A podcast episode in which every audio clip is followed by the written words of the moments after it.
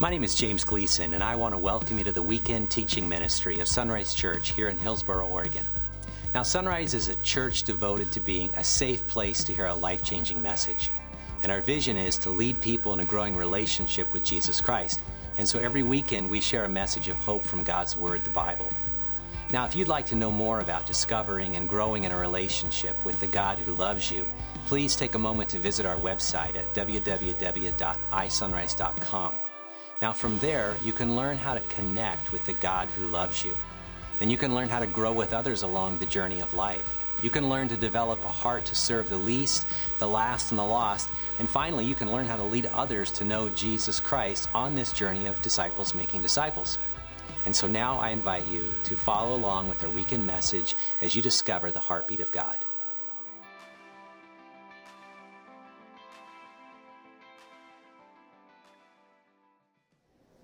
Welcome. We're glad that you're here. My name's uh, Kevin Howard. My job here, my role, and I love it, is executive pastor. So I get to set the table. I'm setting the table today for Lene. You get to hear from Lene. How many of you guys know Lene? A lot of you do, right? Yeah, and it's a treat. And Lene's over our uh, basically over all our disciple making, and she just does a wonderful, wonderful job. So I'm going to set the table a little bit and do a review, and she's going to jump in and and lead us through this. It's going to be exciting. Saul, uh, Ecclesiastes, it, it takes 20, uh, 32 minutes to listen through. That's it. I want to encourage you to listen to it.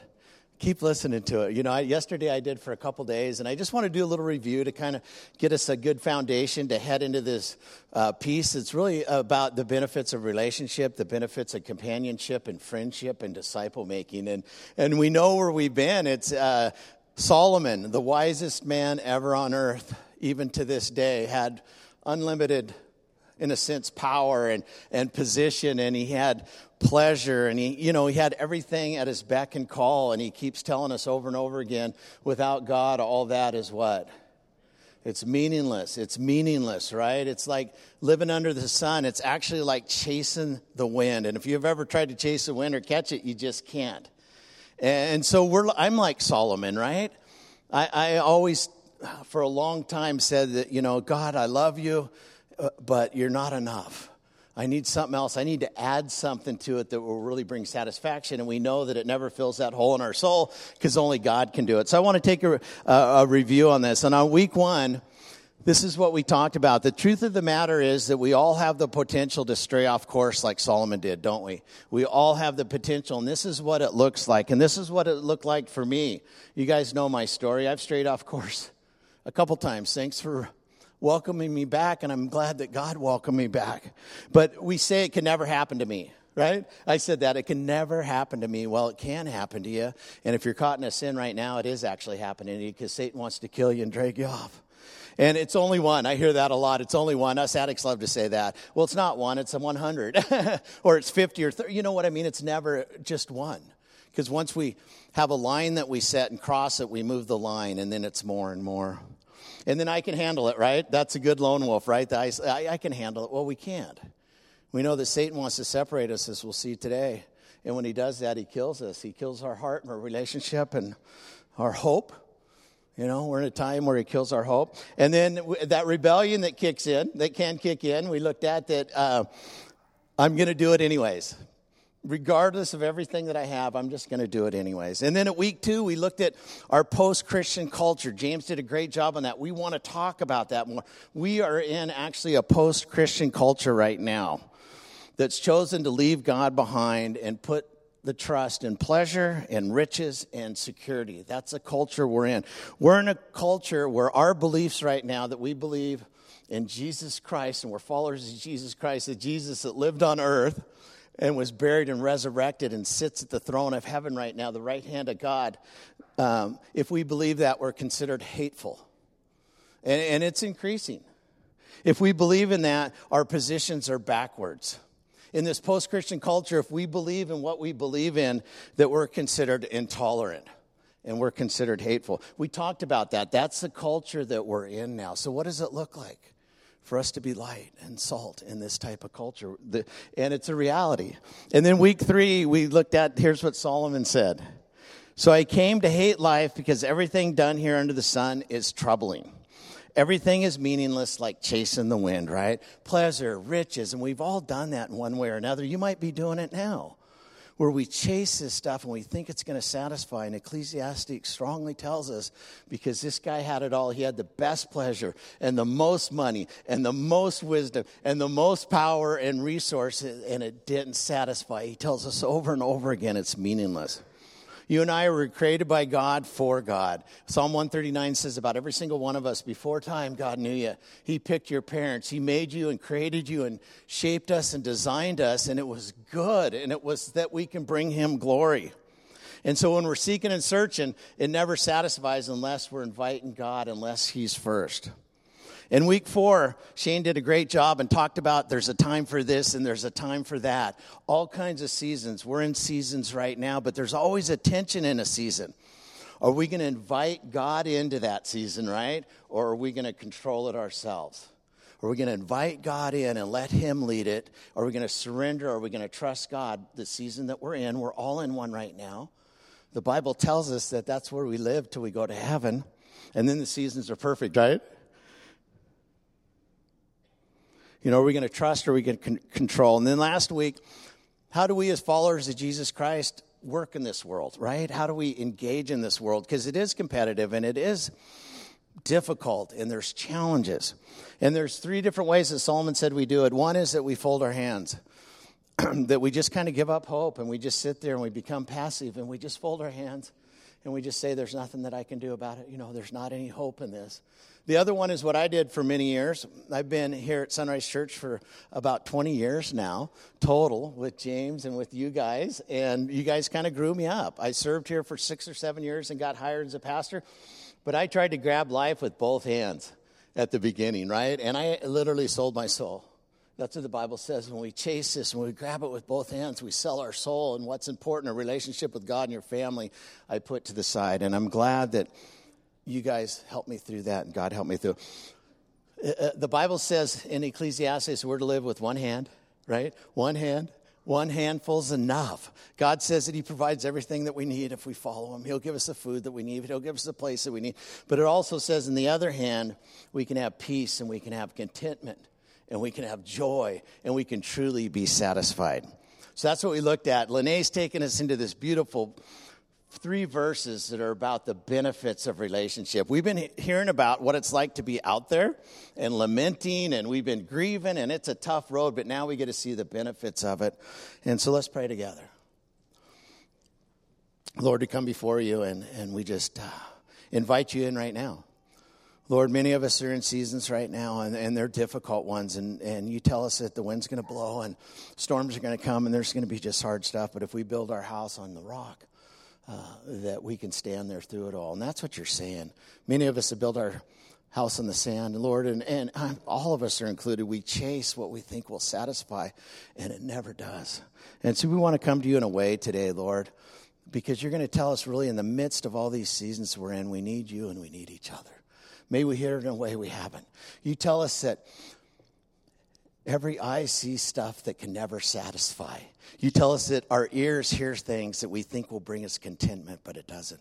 We want to listen to your voice today. We want to listen to your spirit. You tell us that your word is active and alive, and it pierces and it reveals and it re- renews us and refreshes us, and we want all that more today. In Jesus' name, amen. Well, hello there. Well, as he said, my name's Lene Carver, and I'm usually in that groups area, and I know a lot of you because I greet you a lot on the way in. But um, they've had me up here to do announcements before, and they're letting me talk a little longer. And I'm like, what were they thinking? You know, are they gonna? They're gonna be like, no, let's never do that again. But so it's fun to be up here. Um, thanks for having me. And we are just gonna unpack Ecclesiastes 4 9 through 12. So let's go ahead and bring it up, and I'm just gonna read the whole verse out loud, and then we'll sort of take it bit by bit and, and unpack it a little bit more. So, two people are better off than one, for they can help each other succeed. If one person falls, the other can reach out and help. But someone who falls alone is in real trouble. Likewise, two people lying close together can keep each other warm. But how can one be warm alone? A person standing alone can be attacked and defeated, but two can stand back to back and conquer. three are even better, for a triple braided cord is not easily broken. So let's head to the next slide. So we're just going to dig into this a little bit. Um, what we just read two are better than one, and someone who falls alone is in real trouble. So as I was preparing, I'm like, okay, God, what do you want me to share? And I just wanted to look at other scriptures that backed this up. And God brought me to Genesis. So let's look at Genesis 1:26. So the next slide will take us to the Genesis verses. It says, Then God said, Let us, Father, Son, and Holy Spirit, make man in our image according to our likeness. So if we look at the underline, let's pick out a couple of these words. Then God said, Let us. Us, meaning a triune God, not just God, Him, it says us, make mankind in our image. So once again, that is showing that God is a relational being. Make mankind in our image and in our likeness. And then we go down a little further and it says, So God created mankind in his own image. In the image of God, he created them. He didn't just create him. He did create him, he created Adam, but he created them. He is a triune God, he is a relational God. We were created by a relational God for relationships. And the scripture backs that up and shows that to us that He created them. Male and female, He created them. Also, the really cool part about this is He created us male and female, and we are different. We have a lot of differences in the way that we relate, but each of us, men show one aspect of how God is relationally, and we show another aspect of how God is relationally. And together, we help show a more complete picture of the relational God that He is. So, God's plan is for us to be in relationship, in community with each other, just like God is in relationship as a triune God with himself. So, one thing to note here is that the Trinity is the only small group ever that has gotten along really well for a really, really long time. So, our small groups, our community, we're human we're going to fail each other. We're going to hurt one another because we're human. So that's just an interesting note there that God, He Himself, is the first small group, the Trinity. So let's go ahead and move on and let's peek at another verse. Genesis 2:18 says, "The Lord God said, it is not good for man to be alone." So, once again, there's another scripture that tells you it's not good for you to isolate and be alone. We are made for community. So, it's not good for man to be alone. I will make a helper suitable for him. We were created by a relational God, we were created for relationships. Let's head to the next part. So, two people are better off than one, for they can help each other succeed. If one person falls, the other can reach out and help, but someone who falls alone is in real trouble. So, I just want to share a little personal story about the power of groups. So, I sort of um, started to see the power of groups before I even came back to Christ. So, for me, I was raised in a Christian home. My mother took us to church. I had a grandfather that was a pastor, an Assembly of God pastor.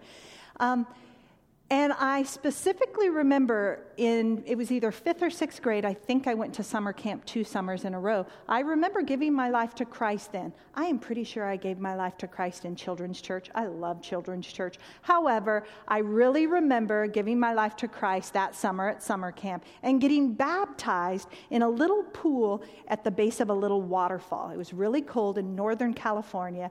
And so I knew what I was doing. I gave my life to Christ. And then, as it happens with most of us, you know, my world just fell apart. Life happened. And it was then that my parents got divorced. There was a ton of dysfunction, um, just a lot of trauma, a lot of addiction in my family. And for years, I just went my own way. Now, my husband, he was a pastor's kid as well. And he had said to me multiple times that religion was shoved down my throat for years, and I'll never let that happen again. So he didn't want anything to do with church. So we just went our own way for quite a few years.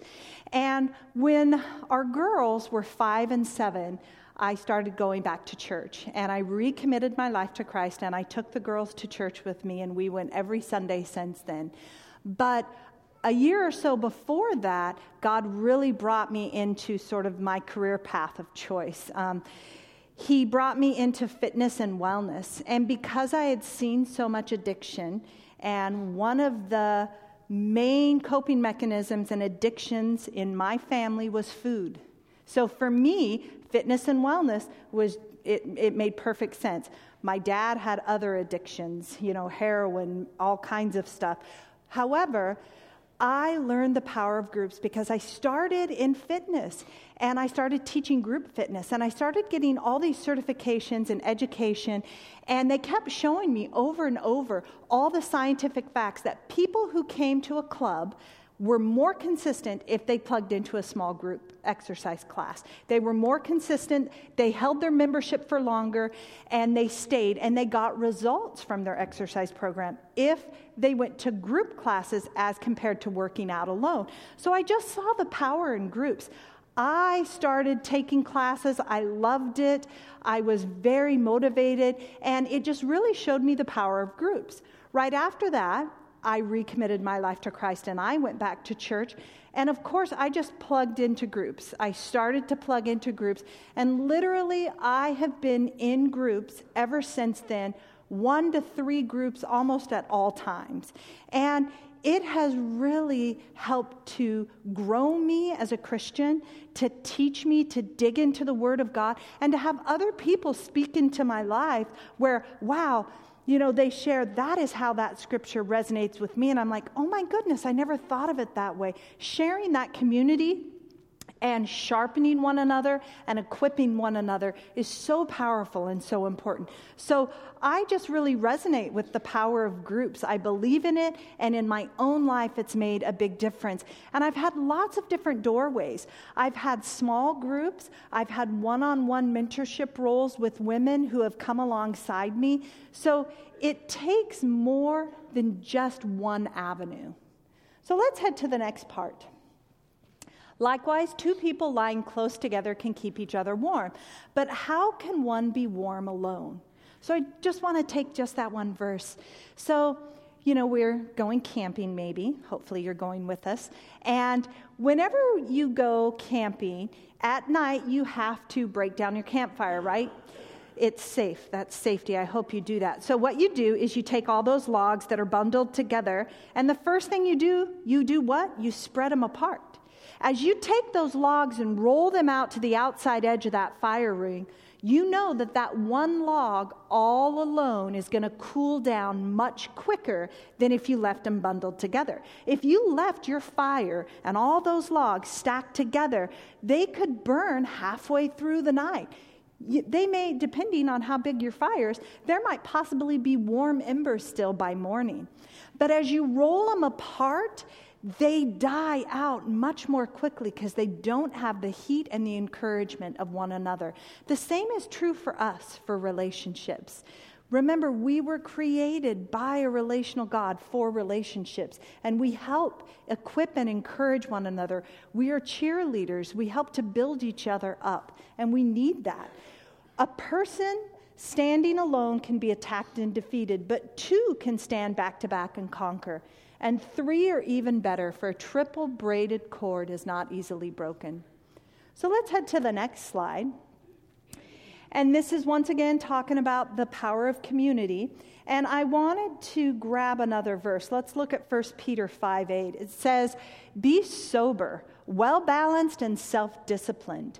Be alert and cautious at all times.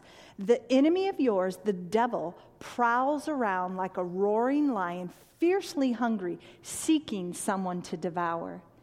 I mean, and that's powerful. He is. This is spiritual battle, and He is seeking us to destroy us.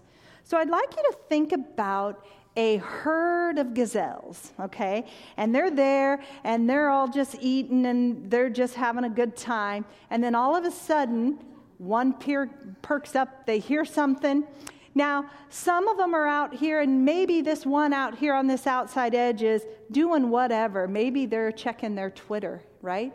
And the whole herd bolts but it got a couple seconds late start because it was worrying about the Twitter, or maybe it was just really eating something really good.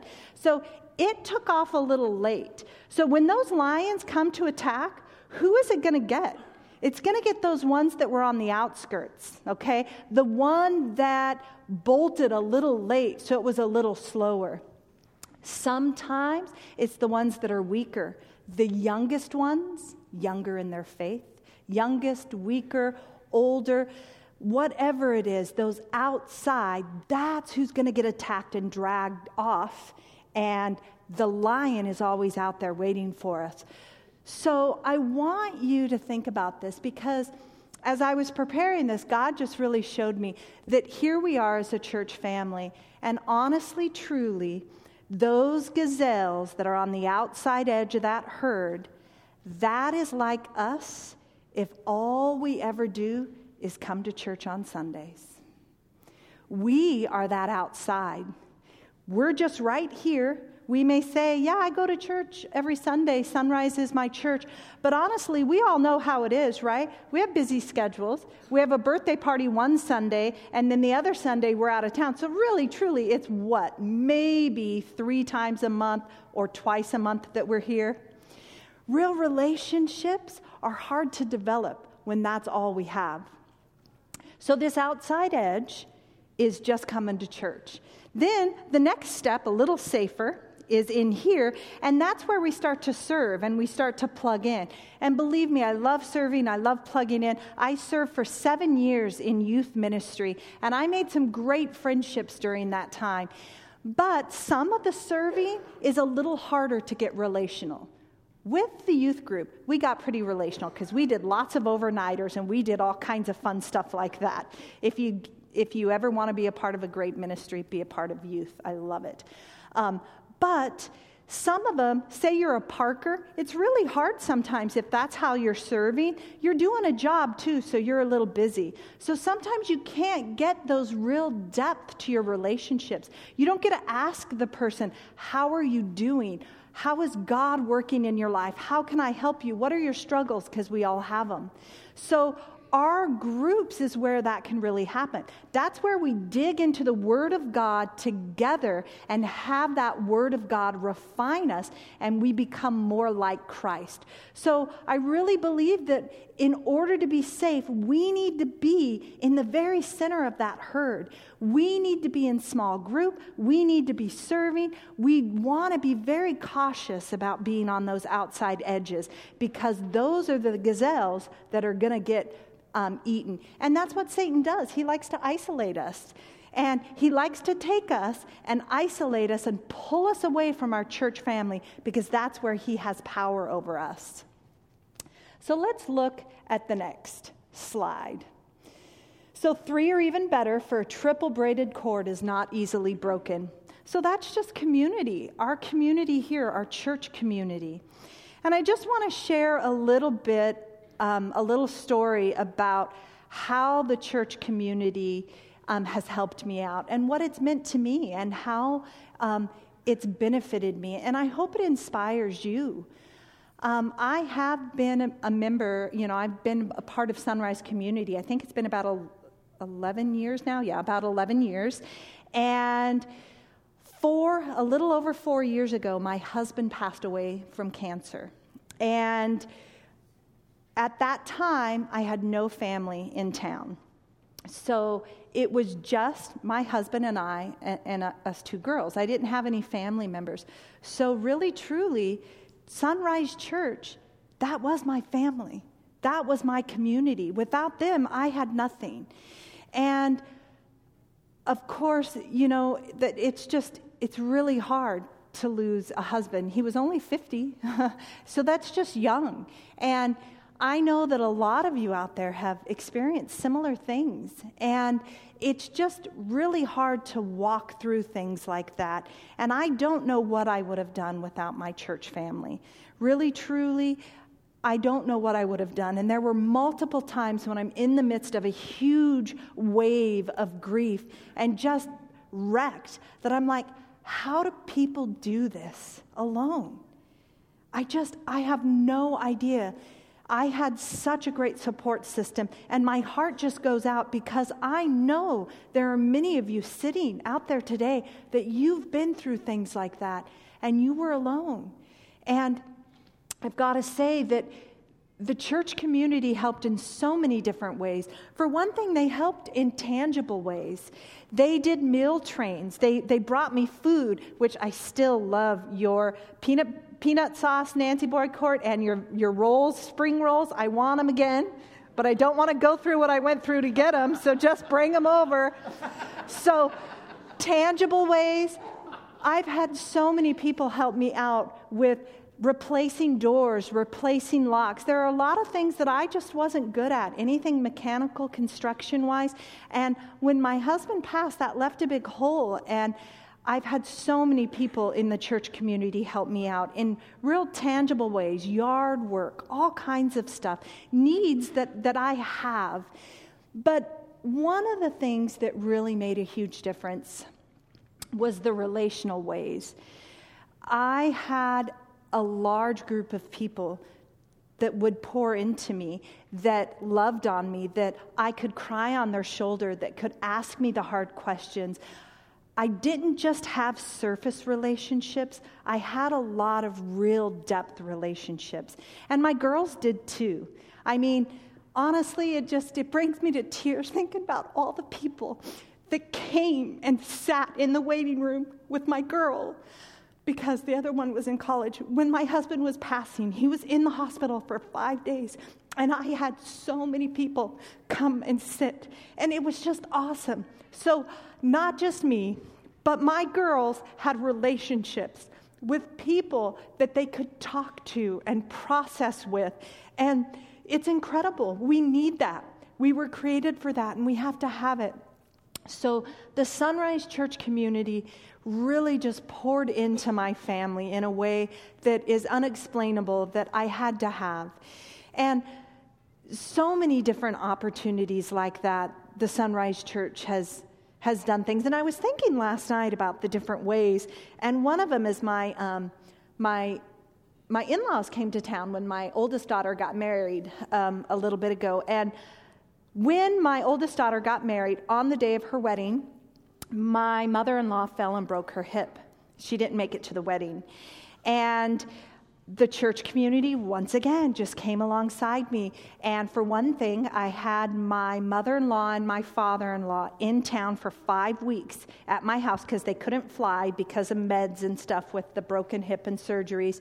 And uh, family members, you know, they loaned us a car so my father in law could drive back and forth from the hospital and the rehab center. And then Barb Johnson went over and met with my mother in law, and she didn't even tell me she was going. I heard from my mother in law, Oh, I had a visitor today. She brought me these really cozy, cuddly blankets from Costco. And I'm like, What? What are you talking about? Yeah, Barb Johnson came over, and I'm like, What?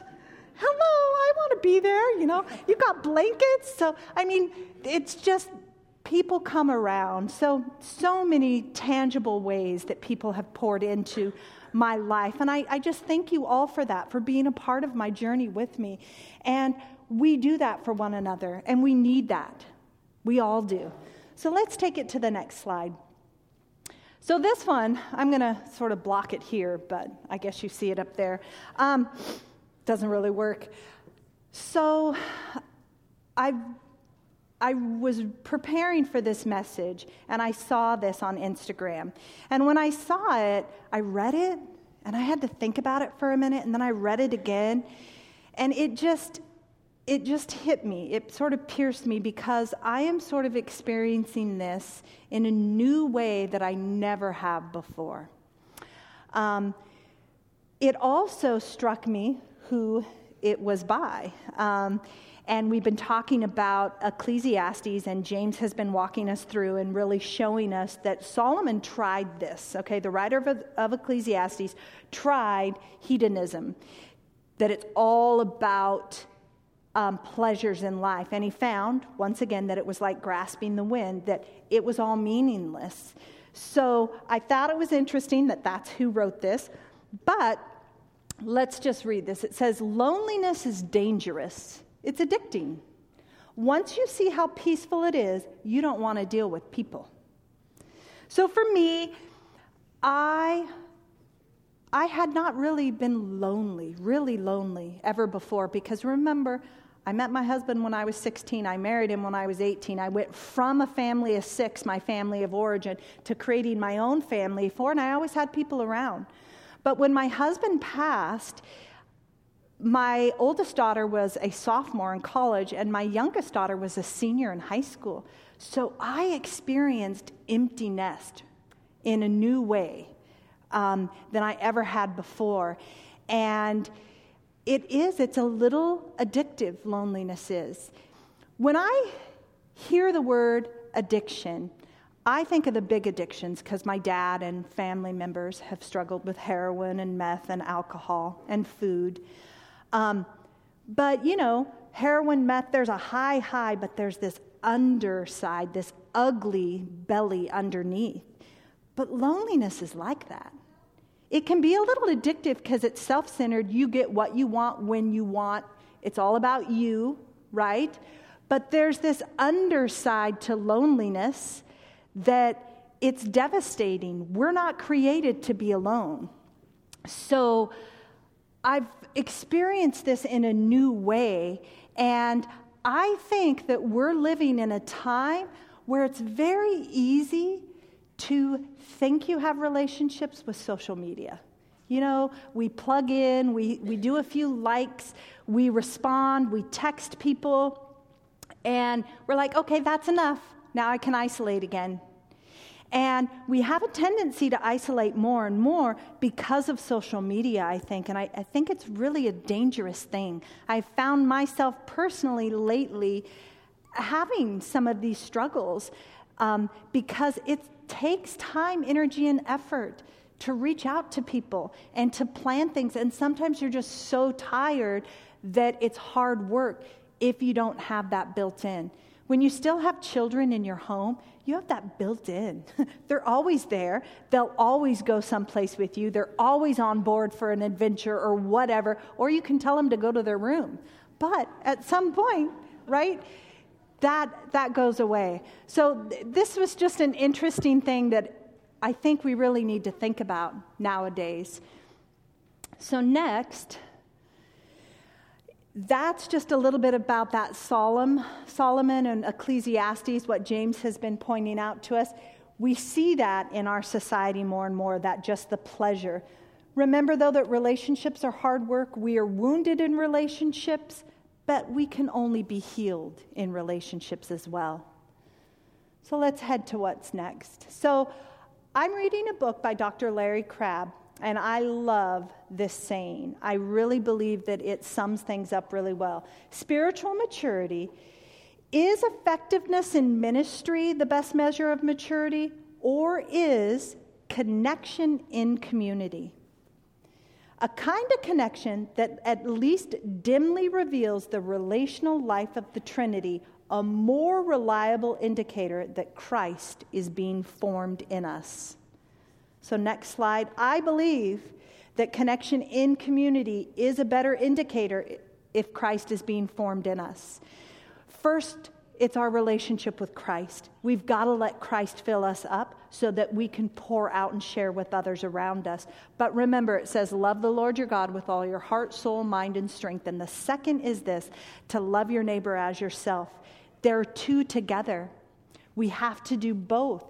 And real depth, real relationships take some work. And that is a great indicator if Christ is being formed in us.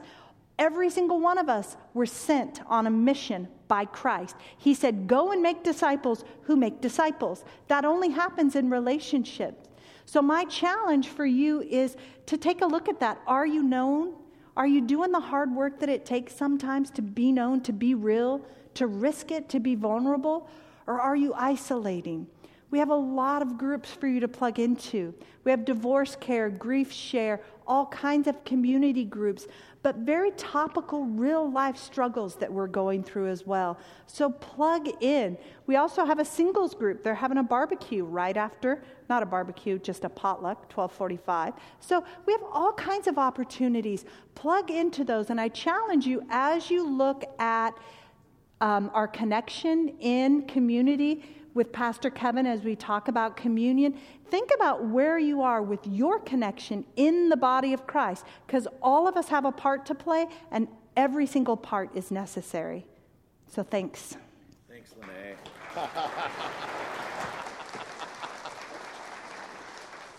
uh, no notes. I, I, I, have, I can't even remember my name. That was, thank you. Isn't it beautiful to hear about community from men and women? You know, we say it one way, and so, Lene, that was beautiful. I want to talk about communion because communion is about community and it's about relationship and it's about exactly what we're talking about here. And we do it often, but I just want to go over it and let it sink in a little bit. And then we're going to have a response time and we're going to have some folks up here. We want to pray for you. I can tell lots going on. When we talk about community, it gets in our soul, doesn't it? And so some of you may need to make a commitment or you're struggling in a community or relationship. We want to pray for you. Just come up as we respond uh, during the worship song. So communion is about relationship. We see in the early church, it, it was one of the key things that they devoted themselves to, the word and prayer, but they also devoted themselves to the Lord's Supper. And so communion is called a, a number of different things based on your background or experiences. We come from different, um, there's about we did a connect class and there was about 16 different churches that people had come from but i want to talk about communion that we do here and why we do it and and it's called the breaking of the bread it's called the lord's supper it's called Holy Communion. We just call it communion, but it is about relationship. And we're remembering what Christ did for us, right?